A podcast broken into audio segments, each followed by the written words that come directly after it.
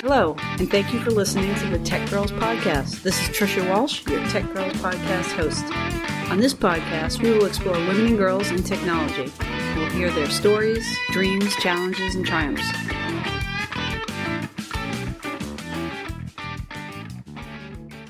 Today on the Tech Girls Podcast, we have guest Sarah McSorley. Sarah is a People First Project Director, writer, and entrepreneur. She is the founder and CEO of Super Cool Scientists LLC, an organization working to promote inclusion in science, technology, engineering, and mathematics, also known as STEM. Sarah is changing the narrative for what scientists actually look like and what their day to day work includes through stories and coloring books, spotlighting women in STEM careers. Welcome to the podcast, Sarah. Hi, Trisha. Thanks for having me. Awesome. Really appreciate you being here. So, Sarah, please tell us a little about your childhood and any influences that led to you pursuing a degree in marine biology. Sure. So, I grew up on uh, the eastern shore of Maryland, which is sort of right off the Chesapeake Bay and surrounded by the Choptank River. It was only a few blocks away from where I grew up and was always sort of fascinated with all the wildlife that was part of a watershed. So, and I was lucky enough to have uh, a mom who was super encouraging for that curiosity. So we would do camps and things where you could learn more about what was underwater and sort of, you know, on the shoreline. And then I realized we had a field trip to an aquarium when I was in school, and that was kind of the first time I realized that you could actually be a marine scientist as a job. And so from that time on, I kind of figured, oh, I really want to try to see what it means to be a marine biologist and kind of started taking all the classes and all the planning for that. And then the rest was kind of history until I went to college and decided that's what I wanted to try out. Did you have an opportunity in high school to um, take some marine biology classes? I did not. Okay. So uh, the, the town I'm from is a very small town. So I think we only had like two or three AP classes even at the time uh, that I had taken. So it was there weren't a whole lot of opportunities for sort of extra things like that. I remember doing you know activities through the Girl Scouts and things like that where we got to do more behind the scenes stuff at aquariums and things like that. But it was all sort of extra and outside of school for the marine science related stuff. How did you begin work as a marine biologist when you finished college? Well, so so that's kind of an interesting story because I kind of got off track a little bit. I had my first, you know, I went in thinking I wanted to be a researcher, but I didn't actually have my first research project until I was a junior in college. And uh, it was a study abroad program that the University of Rhode Island has where you go to Bermuda and really kind of spend an immersive marine science semester and you're doing a research project independently the entire time as well. And I realized I don't actually like this um, as much as I thought I would. Um, so I was looking around and seeing my friends who were really into what they were doing with their research project, and it just wasn't sparking anything for me. So it was kind of at that moment when I was like, well, I don't think I want to do research. And after all that time, that was all I had been planning to do because mm-hmm. no one had ever said, oh, this is the other stuff you could do with a science degree. So yeah, have, you know, junior year of college, almost done. Well, shoot, what am I going to do now? Uh, but luckily I had some really fantastic uh, mentors, actually also female marine scientists, turns out, uh, who really kind of got me into more of the science outreach and education side. So I started doing some work study jobs that were still marine science based. Um, and that was again in Rhode Island, so it was all around Narragansett Bay. And I kind of was more sharing the excitement of the science with other people who normally weren't exposed to it versus doing the research aspect myself which I realized I enjoyed a lot more. So it was still a way to do the science component, but I wasn't doing the research like I had initially thought I was going to do when I was a kid. Um, I neglected to ask, where did you go to school? I heard University of Rhode Island. Is that right? Yep, that's that's right. So University of Rhode Island for my undergrad in marine bio, and then actually right after graduation, I started working for. Uh, it was a big National Science Foundation project based out of University of Rhode Island that was really trying to advance marine science research and education throughout the whole state. So we worked with nine different uh, colleges in Rhode Island and did a lot of K 12 outreach work too. And I started doing their sort of outreach work. They needed a newsletter, and I had just graduated. I was like, oh, I can do that.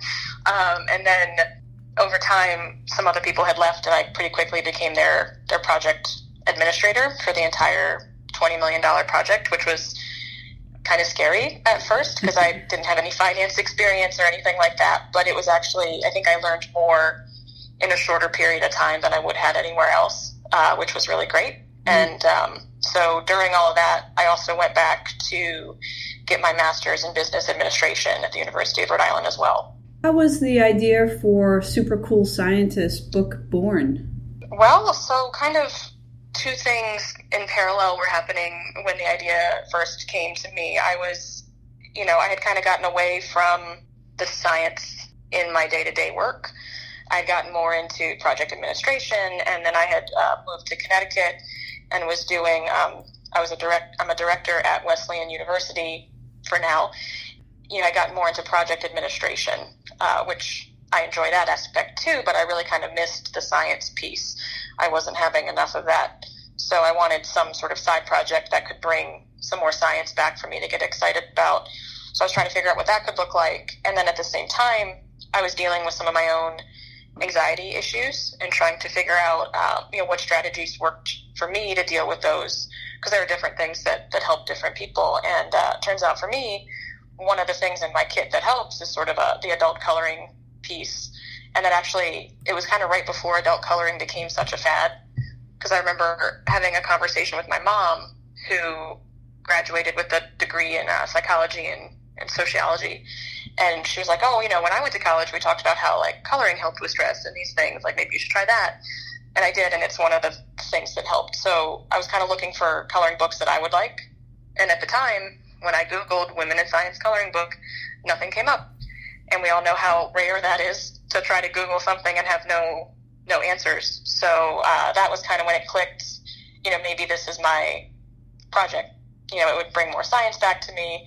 It would sort of be bringing a tool um, to other people to get exposure to different science careers and what they look like, and also a way to kind of really bring representation to the forefront of um, what women in science actually look like and do with their day to day, not just in their work, but outside of work as well. How did you connect with all the um, different women for the super cool scientists? Mm-hmm. So that was probably one of my favorite parts of the whole project, and I think it was different for different ones. So like some of the women in the first book are were role models of my own. Uh, so like Dr. Sylvia Earle, uh, Dr. Ashanti Johnson, Dr. Mireya Mayor.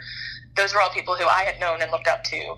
So kind of started by reaching out to them um, and not really expecting to hear back. Like it was sort of a, uh, an interesting thing because I was sort of saying, "Here's this idea that I have. Do you want to be a part of it?" And like, "Oh, by the way, I've never done anything like this before." Uh, so, but they all signed on, which was exciting. And I remember kind of geeking out when one of them called me when I was on vacation because I was really excited they wanted to be a part of it. And then, you know, a lot of the other features, you know, some came from connections through former people I had worked with. That job I did at the University of Rhode Island for that whole statewide project, you know, as a National Science Foundation program, we had a national network that I got to interact with with researchers from all over the country, and some of those people had suggestions for women who might be interested, and then just some internet research as well. And then it was really just kind of reaching out, describing what the idea was, uh, why it was important, and then seeing if if people wanted to be a part of it. And overwhelmingly, uh, the women I reached out to were really interested and excited to be a part of it through some of the women that you were able to connect with, did that also build other connections? Did they make recommendations and say, "Hey, you should reach out to so and so"? Yep, I think that's that's pretty common for a lot of folks who hear about the book, uh, whether it's the people who were in it or just people I know who know scientists in their own lives. So I have this sort of ongoing list of you know all the women in science that I hear about. So I get a lot of other sort of suggestions from them, and then also connections to other pieces, whether that would be other uh, you know, potentials for media coverage or schools who'd want to do bulk purchases of the book or things like that. I would, you know, a lot of times the, even the women who were in the first book still reach out to me with ideas like that or things that come up, which is great. So it's sort of led to some of these longer term collaborations, which is really wonderful. Mm. With only, there are 22 women in the first book.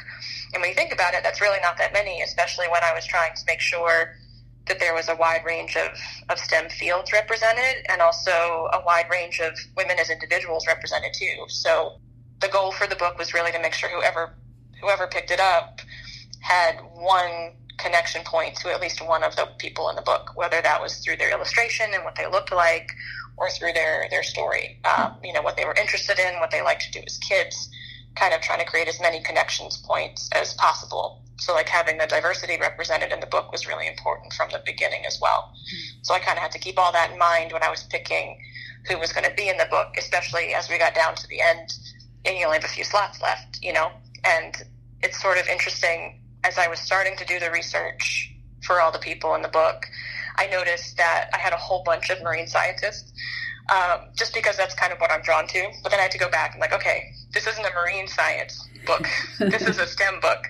So I have to kind of, you know, keep checking with myself to make sure I kind of had that, that range represented that I wanted. We are going to take a quick break. When we return, we'll hear from Sarah about her future projects. We'll be right back.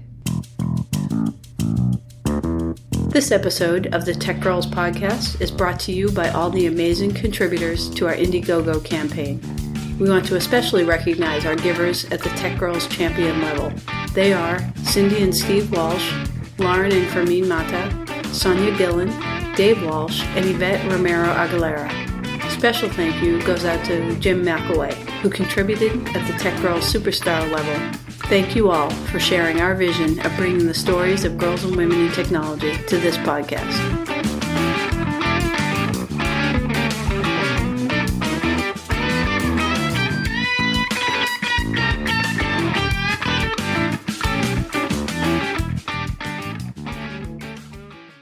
Welcome back to the Tech Girls podcast. So, Sarah, are you working on another book project? Uh, yes, actually, I am. So, illustrator Yvonne Page and I are working on a second volume of Super Cool Scientists. So it'll be the same idea as the first one, but with a different cohort of, of women, um, having some fields represented we didn't have in the first one. And the goal for that is to have that done by the end of the end of the summer. If money or backing was no object, what other projects would you start?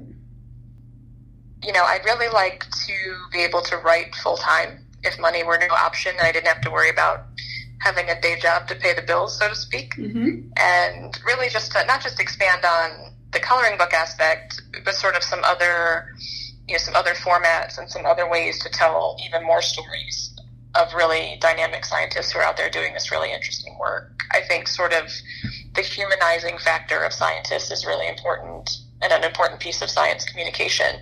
That's something I'd like to be able to spend more time doing in sort of a a different or an expanded format than what I'm doing now. If I could really dedicate all my time to doing that. Sarah, what do you perceive as the greatest challenges of getting greater diversity, including girls, interested in STEM today? Uh, this is, I think, this is a question we all think about a lot. Uh, anybody sort of in the sphere of diversity and inclusion work who's paying attention to it, and I think one of the the biggest things to remember is it's about recruitment and retention. So I think, especially when you're talking about girls and kids, you know, science is, is fun. It's, it can be loud. It can be messy. Like, it's easy to get kids excited about it.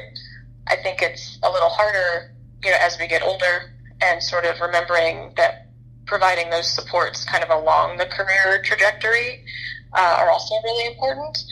And for the, the retention piece, you know, it's not just coming up with with hiring processes that you know are more intentional for hiring diverse teams, but also coming up with sort of really creating the culture that's inclusive for the people who are already there. And I think that's that's harder because you know changing culture is difficult and it takes a lot of time. But I think that's one of the things that we have to kind of stay focused on as well. It's not just getting more women and more people of color into the into the fold. It's making sure we're coming up with you know, ways to make the environment not just welcoming to everybody, but really spaces that are that it's clear that the work is valued uh, from everyone who's there, and that there really is sort of this importance and growth that comes from diverse perspectives.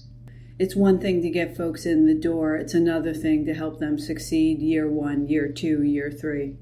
Right, and even I mean, even just this morning, I was reading an article in the in the New York Times that was in Medium originally for you know, kind of talking about how women and specifically women of color are still, you know, expected to have more of the office chore type work, like ordering lunches for meetings or taking minutes or things like that. Mm. And sort of, you know, the, the author of the article was talking about ways to be more intentional for uh, that not being a thing and how to sort of rotate those responsibilities a little bit more, and then also ways for you know women to politely kind of say no to those types of things without worrying about whether or not it was going to affect you know the way that they're perceived at work. Mm-hmm. And so I think that was, I mean, that's kind of the little stuff that we don't always necessarily think about, but it does take time away from the other things that we're doing, and it's just kind of a built-in expectation. Like a lot of times, I don't think people even realize they're doing it unless it's brought up and kind of called out and then they'd be like, oh, okay, and then kind of pay attention to it in a more intentional way in the future.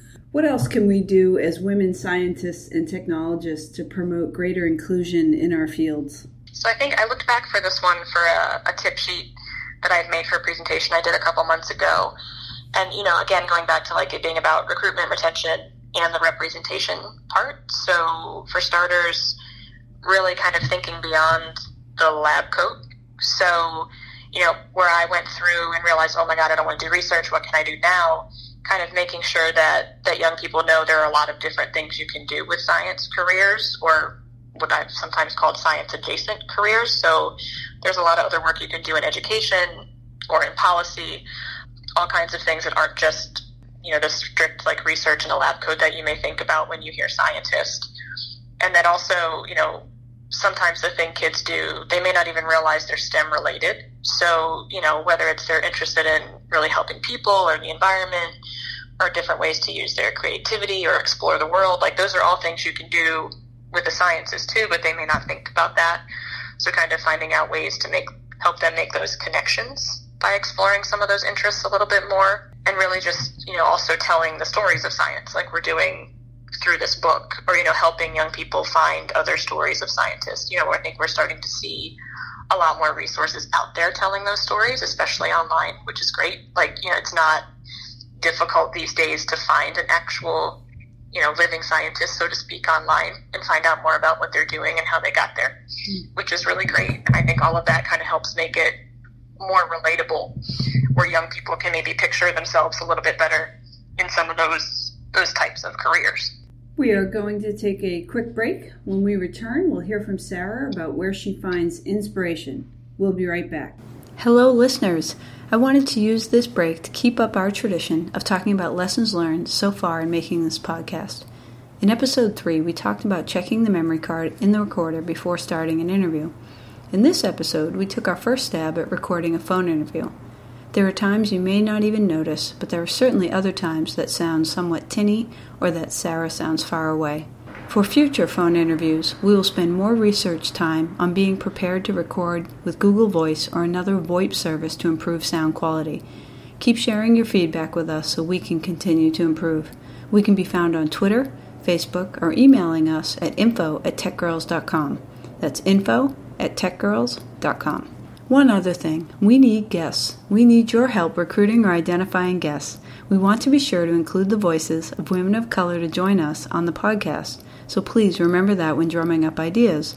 Please send us any ideas for guests you have or nominate yourself. Thank you for coming along for our journey, and now back to Tech Girls, the podcast. Welcome back to the Tech Girls podcast. Sarah, where do you look for inspiration? I think uh, one of the most important things for me is to really surround myself with good people, sort of finding my people and making sure that those are the people who are there for me to reach out to. Know, I think the the last few years for me, both professionally and personally, there's been some pretty big challenges and sort of having the folks around who I know are going to be supportive and kind of the cheerleader for trying something totally new and kind of pushing me to be a little bit better. Like that really helps a lot and that continues to push me. Like this whole book project. Like I'd never written a book. I'd never done a, a Kickstarter. We funded the first one successfully with a, a crowdfunding campaign. I'd never done anything like that. And you're you're asking people to fund an idea that's not even a thing yet. Um, you know, I was really used to asking people for money for programs because I've done grant writing as a lot of my professional work for years, but this felt really different and kind of intimidating. So, sort of having those people around me to remind me you know you're just as capable to do this and other people do it there's no reason you can't was kind of really helpful. So i think sort of you know finding your people is one of the biggest pieces of advice i give out to for folks who you know either are having a hard time or want to jump in and try to find something new. And that can be anything like family friends mentors sort of whatever um, combination of people that you need. But I think the other thing that's been really good since the book has come out is when I do book events and go talk to people about the book. Like, it's really energizing to see the young people who are reading the book and learning about the stories and they're sharing their coloring pages. I think that's one of the best things about the entire project. And every time I hear from a young reader, that's super motivating for me too. When thinking about your second book, what will you do differently in either the second book or other future projects based on what you learned launching Super Cool Scientists? Like I mentioned, this whole thing was totally new uh, for me with the first one. So I think I've learned just some of the logistics that make it a little easier the second time around. You know, having some sort of stock interview questions for getting background on the people who were featured, a little bit more with the promotion and marketing. So, sort of how to word things that maybe I didn't write correctly the first time, or I can write them in a more engaging way now for people to learn about the book. And also, I think, you know, I did it as a self published thing the first time around. And I think that that's still the plan for the second one. But, you know, for the promotion and marketing piece of it, you know, I'm not, I'm not a salesman at heart, so to speak. So I think what I've learned is for future things, not to try to do it all by myself, to really try to figure out the areas that, like, you know, I know what my strengths are, but figuring out the areas where I really could use some more expertise and kind of leaning on the network to find out those those things a little bit more to really try to get the get the book out there to more people. As you prepare for the launch of the second book, are there women in the community of scientists, math, etc., um, that could continue to offer you support uh, through the next couple of months as you prep for that book? I think so. I think uh, you know the group of women who were in the first one, and then the group of women who are, are going to be in the second one. You know, I'm in touch with them pretty regularly at this point for sort of putting the final touches on the biographies and you know making sure all those are accurate and that the illustrations kind of match what they would like them to look like, and then also figuring out you know the resources that should be in the book um, that may match up with the work that they do whether they're their day to day or the outreach work that's so important to so many of the people in the book. I think sort of that that's helpful too. And the more I hear back from people, it's sort of the reminder of like, oh, like this is my time frame. I'm not just doing it for me. I'm doing it for all these people too. And that kind of helps hold me accountable for it. Are there podcasts that you listen to, Sarah? I have a, a whole list of, of podcasts, and uh, some of my favorites are actually I learned about from the women in the first book. So, uh, Dr. Liz Wayne is a, a, physicist who's featured in uh, Super Cool Scientists, and she and one of her uh, English professor, professional counterparts do a podcast called PhDivas, mm-hmm. Uh, which is great. So, it's sort of the humanities side and the science side of, of higher ed and academia, and they talk about all different kinds of, of issues, uh, which is fantastic. And then the other one that actually started right after the book was published is called Femmes of STEM, and that one is hosted by uh, Michelle Barboza, who's in the first book, and and that one really focuses on um, some women from history and the women from history that we don't hear about that often. And she has you know guests on who are current women in science, talking to her about some of these these historical women in science and kind of connecting some of the issues that they may have dealt with with some of the current issues that we deal with today as women in science. Mm.